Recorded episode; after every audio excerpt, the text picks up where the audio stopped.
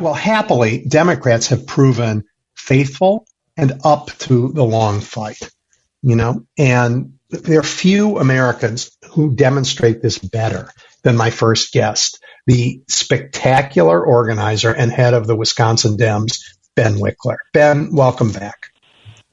And it's so great to be back with you in a moment that could be a moment of flaming wreckage for our democracy, and instead is a moment that's a testament to how many Americans actually believe in having a government that's responsive to its people instead of an autocracy. Yeah, it was a lot to celebrate, and you were part of a lot to celebrate. But before we get right to that, I hope you were able to take a break and enjoy a quiet Thanksgiving. I had a, a great Thanksgiving uh, with one hiccup that I will I will tell you about in a second. But I my about forty two uh, family members all got together and ate much too much and had a wonderful wonderful time. So I appreciate the the kind thoughts on that. Um, the one hiccup, it's also just yeah. so important, right? I mean, I, I don't know what, who the right thinks you and I and others like us are, but we love this country and we love things, you know, these traditions of our country. Yeah, and I mean, I sort of feel like gratitude is an emotion that it's hard to hold gratitude and hate in your heart at the same time. and if, if we could have a little bit more genuine American Thanksgiving uh, happening across the country, I think it would reduce the polarization and you know move us more towards being the kind of country we all want to be. Yeah. All right. So what was the hiccup? The hiccup was that uh, it was a good hiccup. A Republican state senator uh, announced her plan to retire early the day before Thanksgiving, and it meant that when the new state legislature is sworn in in January, Republicans will be one vote shy of a supermajority in the state Senate. And we held them off from a supermajority in the state assembly. And what that combination means is that the, at least for the first three months of the year next year, Republicans won't have the power to impeach, which is one of the, the kind of uh, time wasting, ridiculous things yeah. they do. Yeah. Exactly. Exactly. And so it means that we have a special election for state senate and a Supreme Court race that I'll also want to talk about on April 4th that could, you know, shut Republicans out of a of a way to abuse their power that would be terrifying for Wisconsinites. And that so it was a you know a minor little political moment where I had to jump on the phone with a bunch of people during the Thanksgiving break, but it also it was another thing to give thanks for. Republicans tried to rig our system so that they that a minority of voters could have unaccountable control over the state, and it is not working. Uh, so the midterm outcome in Wisconsin was not perfect, but it was stunningly good for Democrats and democracy. I, I think it's worth taking a minute and walking us through what you won and how close you came to winning even more. Absolutely. So the, I think the first critical thing is the context, which is that Wisconsin is so evenly divided that we almost always swing between, uh, you know, a president from one party wins, and then the other party wins everything in the midterms. The last time a Democrat has won a governor's race in Wisconsin, incumbent or not, when there was a Democratic president, was 1962. And 60 years ago, that election, the president, JFK, had a 70% approval rating after the Cuban Missile Crisis, and the Democratic candidate won by a single percentage point.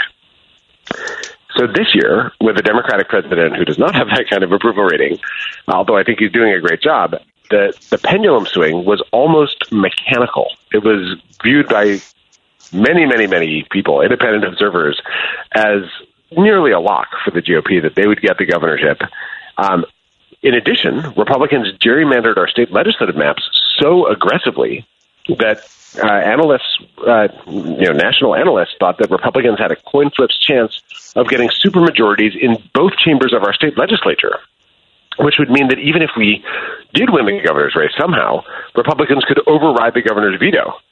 And on top of that, Republicans flooded in money in the Senate race to the degree of uh, it was a $27 million spending gap uh, which was all of which was accounted for by two billionaire families, Dick and Liz Uihlein and Diane Hendricks. They put in $29 million to reelect Ron Johnson, who'd given them a giant tax cut, and to beat Mandela Barnes. And a bunch of polls, I mean, uh, uh, in mid October, the best poll in Wisconsin said that Mandela Barnes was down by seven points. So nationally, people just wrote off that Senate race. So that was the context going into Election Day. And we've been at the Democratic Party of Wisconsin, all the independent and grassroots groups, the candidates' campaigns had been working incredibly hard. Uh, in some cases, in the party's case, for years. We started planning the governor's campaign in the summer of 2019. Um, this was a, a huge effort to try to defy history. And you know, as the election, as the results started to be counted, we did not know which way it was going to go. But by around midnight on election night, it became clear that all of those historical expectations had been blown out of the water. The governor not only won, but won by 3.4 points, which in Wisconsin is a landslide, triple his margin in the blue wave year of 2018. Our attorney general got reelected by 1.3 points in a year where Republicans tried to use crime as the defining issue of the election. In the state legislature, Republicans came breathtakingly, uh, the, the hold your breath close. Um, they came within 2,499 votes of getting dual chamber supermajorities. Oh, oh wow. Yeah, that's less than one tenth of 1% of the votes cast statewide. If they'd had those votes in the right districts, they would have supermajorities in both chambers now. And in the Senate race, despite being outspent by $27 million, we came within 26,000 votes of being the first state in which a, a Democratic challenger defeated a two term incumbent Republican since 2008. That's the last time that happened. And we were the closest state in the country to, to defeating an incumbent Republican anywhere despite this massive spending gap. So although it, it, kills me every day that Mandela Barnes is not going to the Senate and Ron Johnson's going back, he demonstrated his effectiveness as a candidate. The state demonstrated that you know he could could beat the odds. Um, I wish with all my heart that we had won, but I feel so proud of him and everyone who worked on that campaign and everyone who poured themselves into volunteering and supporting because we came mm-hmm. closer than anyone thought was possible. Well, and and he not only should he be proud of his campaign on his own behalf, um, but you know he helped generate the turnout that pushed all those other victories you've talked about. That's exactly right, and it's it's worth noting how real that is. In 2018, Tammy Baldwin won by 11 percentage points, in a landslide, because once it was clear that she was going to win, uh, Republicans basically gave up in the Senate race. They stopped spending money on ads. They pulled out completely. And she, her gap, which was, you know, a meaningful gap, it, it became a giant gap and that helped every Democrat across the state win in the in the midterms by very narrow mm-hmm. margins. The governor even won by 1.1 percentage points. Attorney general won by 0.6 percentage points.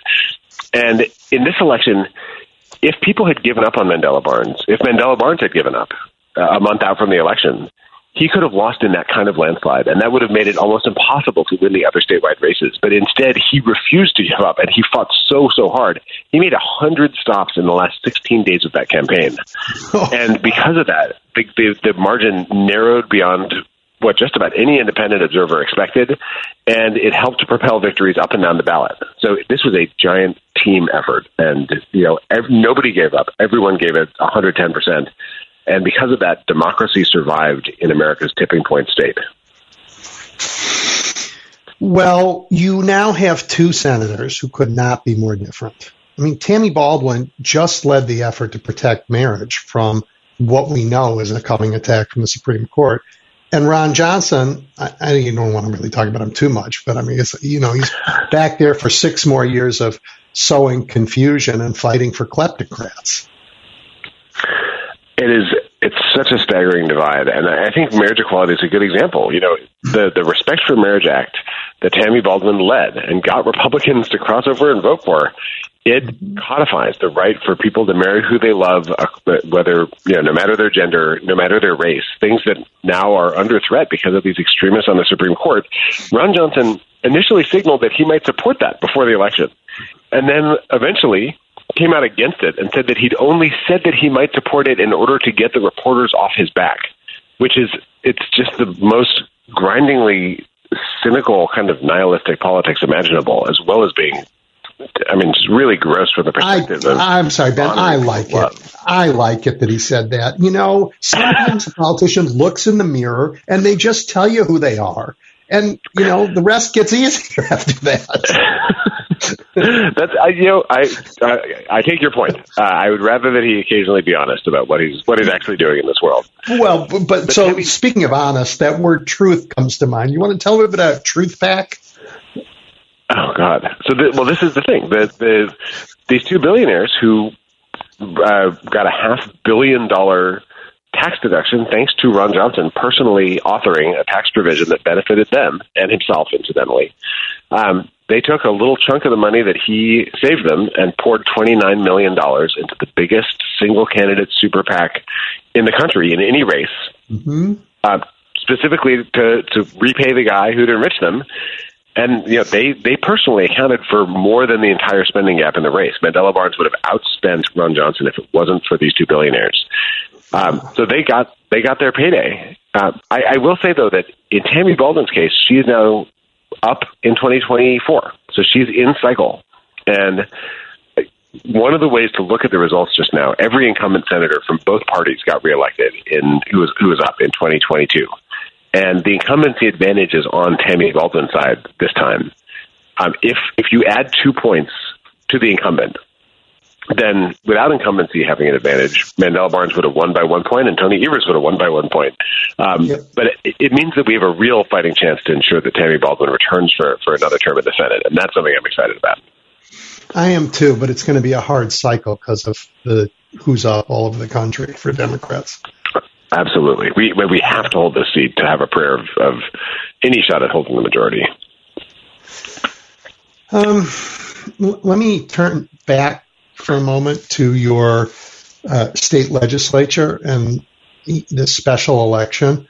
I think um, what is a what does a special election look like? You know, where is it? What kind of district? And how you know how should people start to think about that? So the special election is in the Milwaukee suburbs, which is good news for Democrats because those have been trending Democratic. The biggest swing in the Senate race between 2016, when uh, Russ Feingold lost to Ron Johnson in their second matchup, versus 2022, was in Ozaukee County, which is the suburb north of Milwaukee that used to be the most Republican county in the state of Wisconsin, and it moved eight points towards the Democratic column. Mm. So this the state senate race is uh, includes a big chunk of Ozaukee County and Washington and Waukesha counties. It's a district that Republicans gerrymandered to tilt even a little more Republican than it was. So at this point, it's a Republican plus seven district, meaning that in a 50-50 year, you'd expect it to go Republican by seven points. But it's a special election, and those are very different. We have won special elections in redder districts than that in favorable conditions. Of course, we've also lost, you know, bluer uh, district special elections. So I, I think it's a race where it's worth giving it a very, very strong shot. But we don't yet know, you know, we don't know how it'll turn out. You you miss 100% of the shots you don't take. So we're going to give that a shot. At the same time, there's an even bigger fight happening on April 4th of 2023.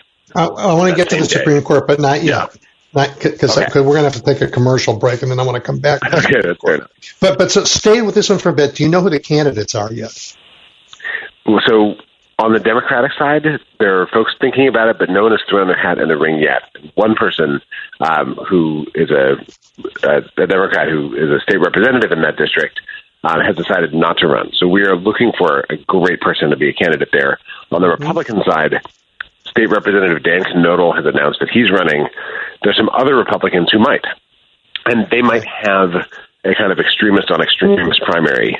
So uh, I certainly hope all the Republicans who are thinking about it throw their hats in the ring. And uh, I, we're, if you're listening right now, you live in that district and you're thinking about mounting a run, um, let's talk. All right. So on that note, um, we want to take a, a break, um, if maybe a hair longer because I missed one earlier. Um, and when we come back, let's turn to the Supreme Court race. You're listening to the Big Picture with Edwin Eisendrath on WCPT 820. Well, that's true, but you're also listening to Ben Wikler, chair of, of the Wisconsin D- Dems, and one of the best organizers we could ask for in this fight. All right, Ben, we were um, about to turn to the uh, all important Supreme Court race in Wisconsin. And as you tell me about it, I, I, is an important point that is so hard to make in a political campaign for a court seat. our, our justice system depends on having independent and judicially minded jurists. Because of political campaigns, and largely because the GOP says it's so, Americans think that they're Democratic courts and they're Republican courts and that the decisions are just about which side wins. In fact, Democrats are campaigning for the whole idea of an independent judiciary, what what Hamilton argued so vociferously for in the Federalist Papers, and the Republicans are arguing for a captured court. So, as you talk about the race, talk about that too. I I want to just underscore and emphatically agree with what you just said. The Wisconsin State Supreme Court right now is really like an extension of Fox News Channel. Uh, they make decisions. Uh, at one point, they banned drop boxes for absentee ballots in a decision that compared Wisconsin to Syria, um, and, and, and claiming that it was a democracy by it was a system, you know, election system ruled by fiat because there had been accommodations for people during the COVID pandemic, it is a it is a laughingstock among constitutional experts and judicial scholars. It really is, uh, you know, a kind of a, a blight on the idea of the rule of law. And the people who are running that that I would support believe that we should have rule of law, equal justice under the law. We should have a, a judiciary that actually looks at what's in the Constitution and what's passed by the legislature, and makes decisions on that basis instead of advancing a partisan Republican agenda. And that's what's at stake. Uh, now, Wisconsin has the most gerrymandered legislative maps in the country. The, the, Texas is number two. Number you know you can you can go down the list. Ohio's pretty close. The absolute worst. Ohio's yeah they're they're one of the worst in the country as well. Yeah. Um, but the there's a the, you guys are right up. National you guys are there top. Yep. We're, the worst. Yep. The worst. The worst. And Wisconsin's constitution uh, demands that people have equal voting rights. And if you look at the text of our constitution and you look at the maps, they actually don't line up very well. And there are states like Pennsylvania where Supreme Courts have thrown out gerrymandered maps on, on the constitutional basis. The U.S. Supreme Court had the opportunity to, but they said, no, this should be left to the states. But the, the state in, in Wisconsin it's not that these maps were drawn by a state legislature and then passed muster with a state su- Supreme Court. Our state Supreme Court chose these maps. We're the only state where the state Supreme Court chose a completely hmm. partisan gerrymander.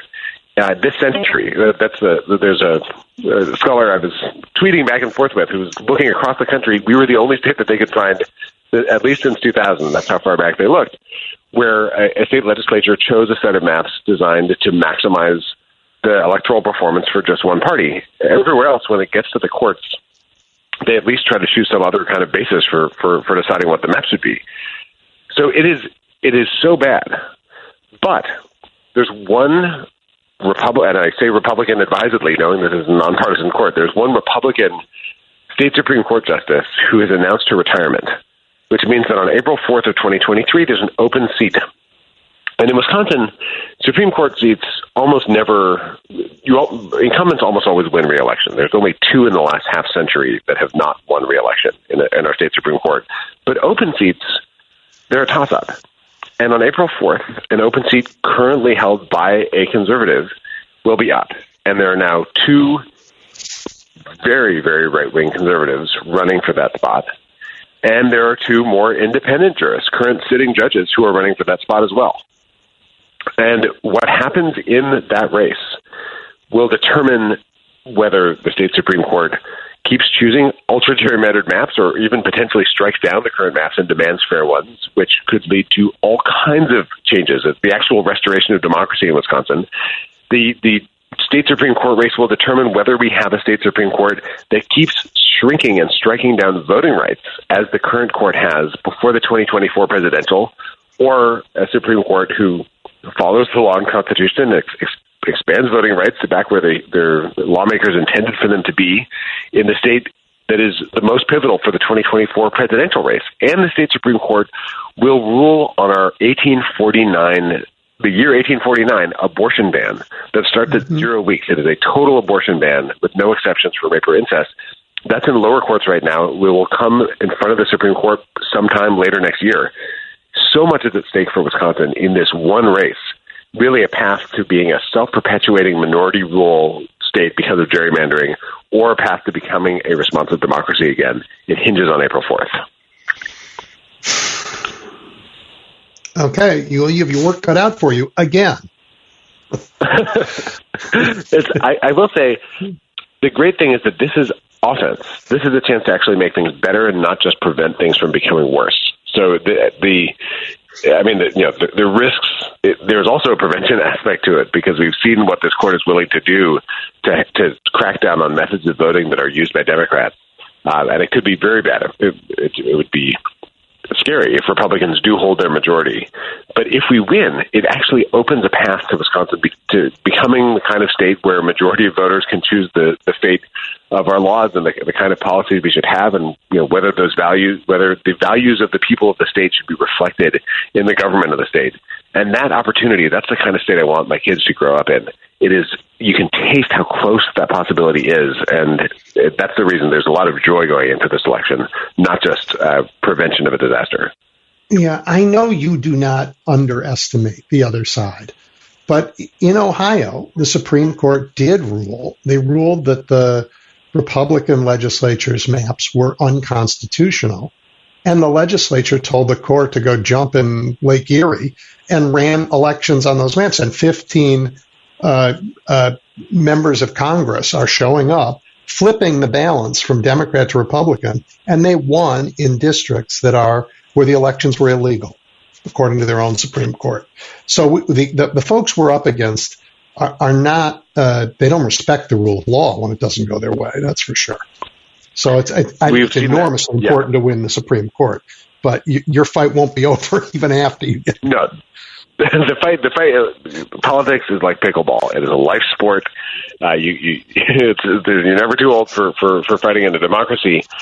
The, that said, in Wisconsin, if the legislature and the governor can't agree, then the courts actually decide how the maps should be drawn. And they can appoint a special master to draw the maps, or they can adopt a set of maps someone has proposed. So it's not like they just kick it back until the legislature produces acceptable maps. They actually just decide what the maps will be. And wow. every other, yeah, so, so Wisconsin, the state legislature couldn't pull the trick that they've done in Ohio the, the Supreme Court, if we have one that believes in democracy, it can choose a set of maps that allow voters to have equal weight in, in determining the majority in the state legislature.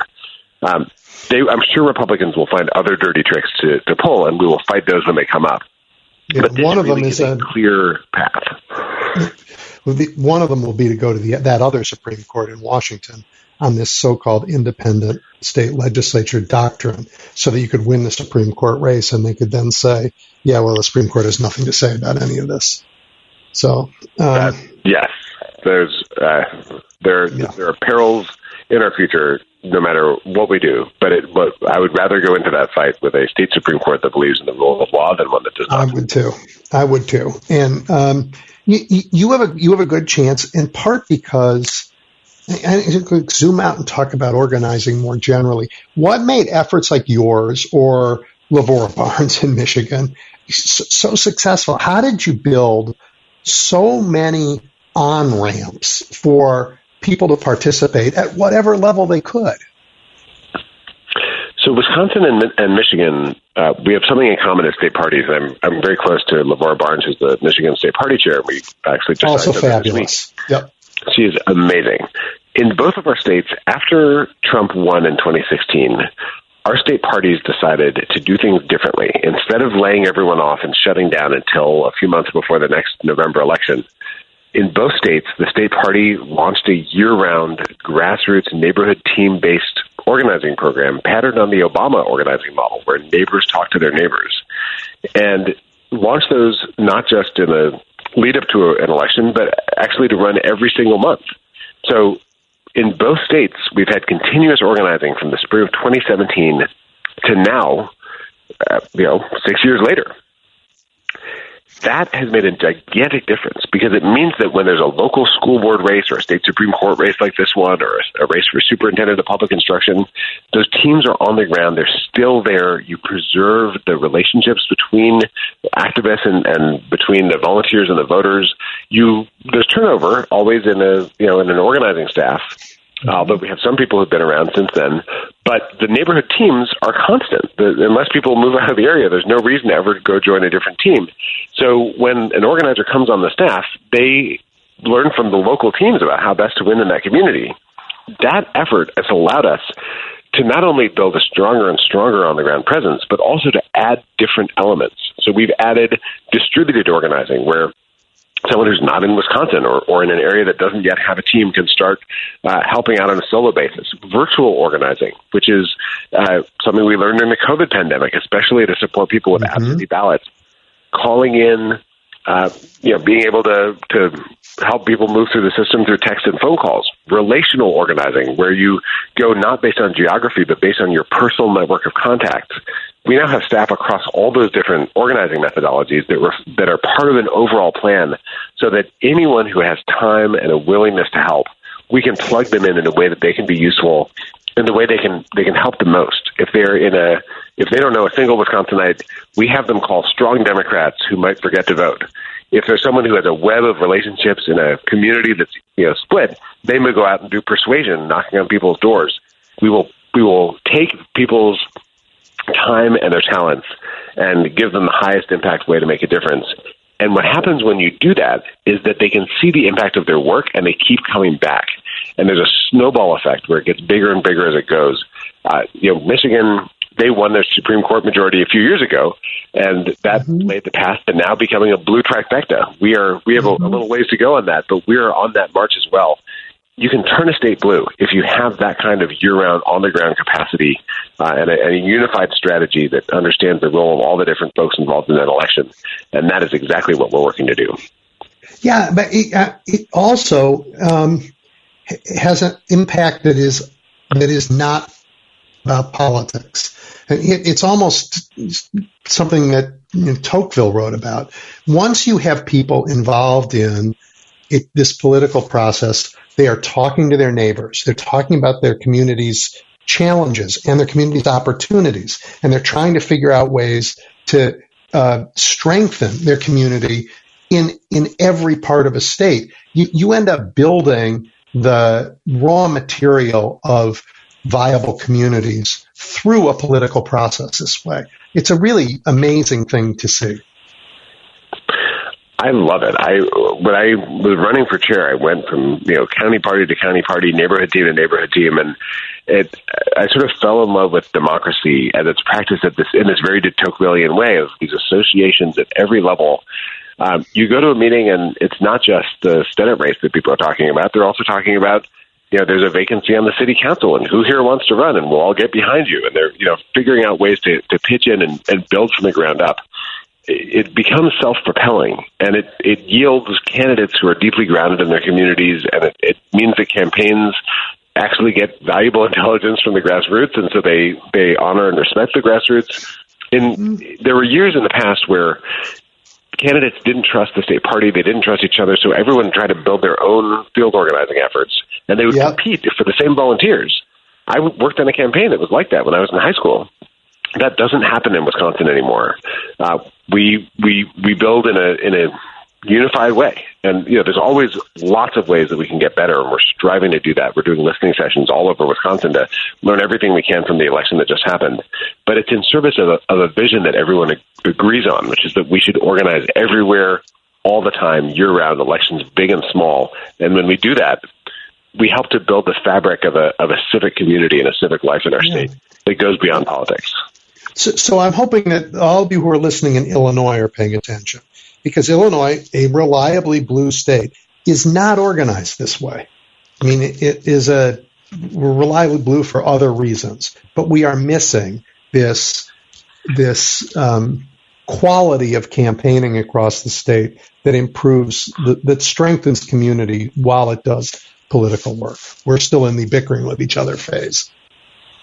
And Ben, I think that's part of the transition from the Democratic Party's historic reliance on on, on big city mayors and unions for hundred percent of its organizing. And now, while unions are still a big part of uh, the coalition, that's not where all the energy is.